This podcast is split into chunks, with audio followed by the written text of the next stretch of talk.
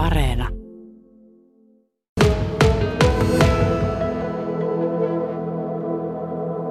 Teollisuus tarvitsee tehokkaita kuljetusmuotoja, se on aivan selvä asia. Ja toki akkuteollisuus, mehän tiedetään, että Skellefteåssa jo toimii Nordvolt ja, ja myös Uumajan meidän kautta tulee sinne paljonkin tavaraa.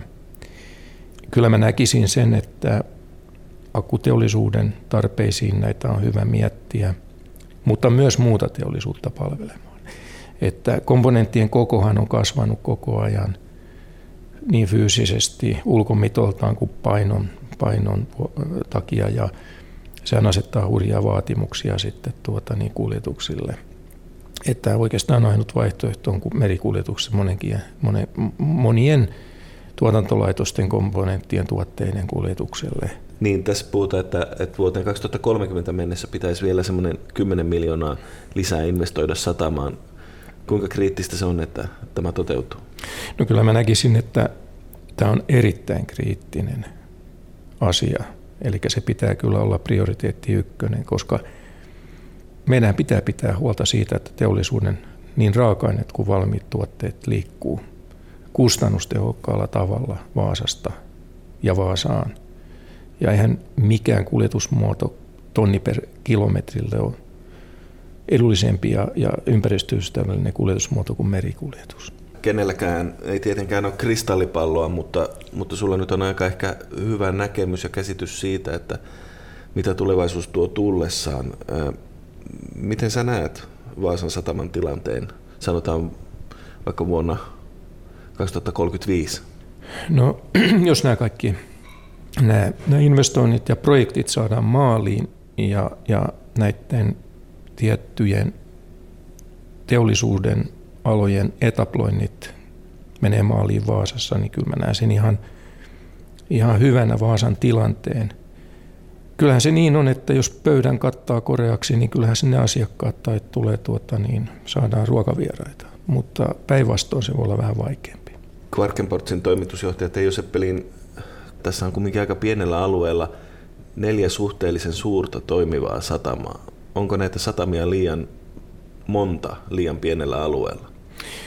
No, tämä on semmoinen iäisyyskysymys, että ainahan Suomessa on puhuttu, että täällä on liian paljon satamia, mutta sehän kuitenkin toimii tietyllä, tietyllä ehdoilla satama, että jos se pystyy tuottamaan ne palvelut alueella toimiville teollisuudelle kustannustehokkaasti, niin silloinhan me päästään siitä tilanteesta näistä pitkistä kumipyöräkuljetuksista, erikoiskuljetuksista, että jokainen satama palvelee sitten sitä niin oman alueensa teollisuutta. Ja näinhän se on aika pitkälle ollutkin, että eihän me olla oikeastaan kilpailtu Piatasaaren tai Kokkolan tai kenenkään muun satamien kanssa. Meillä on ollut täällä tämä oma asiakaskunta ja, ja tuota, niin heillä tarpeet tähän kuljetukseen, jotka on, jotka on mennyt kuitenkin suht koht hyvin, kun ajattelee, että Vaasa on ollut vahva agripulk-satama ja energiasatama tietysti, matkustajasatama. Jos me toimitaan oikein, tehdään oikeat investoinnit, niin me toimitaan tulevaisuudessa, voisiko sanoa näin, että täsmäsatamana alueen teollisuutta palvellen, niin sisään kuulos. No, oletetaan, että, että kaikki investoinnit nyt tässä menee maaliin vuoteen 2030 ja se 10 miljoonaa löytyy. Kuinka iso ongelma se on, että, että satamatiehanke on vielä vaiheessa ja siitä ei ole päätöstä? Mitä jos täällä satamassa kaikki on valmiina, mutta tietä ei vielä ole? No, meillähän on hyvä silta ja, ja tuota, niin, rautatie on uusittu satamaan asti, mutta tietysti ongelma on siinä, että niin rautatie kuin maatiekuljetuksessa menee keskustan läpi, että kyllä mielestäni siihen pitäisi kyllä niin kuin valtion taholta saada kyllä potkua siihen, että se viedään eteenpäin tuo satamatie-hanke.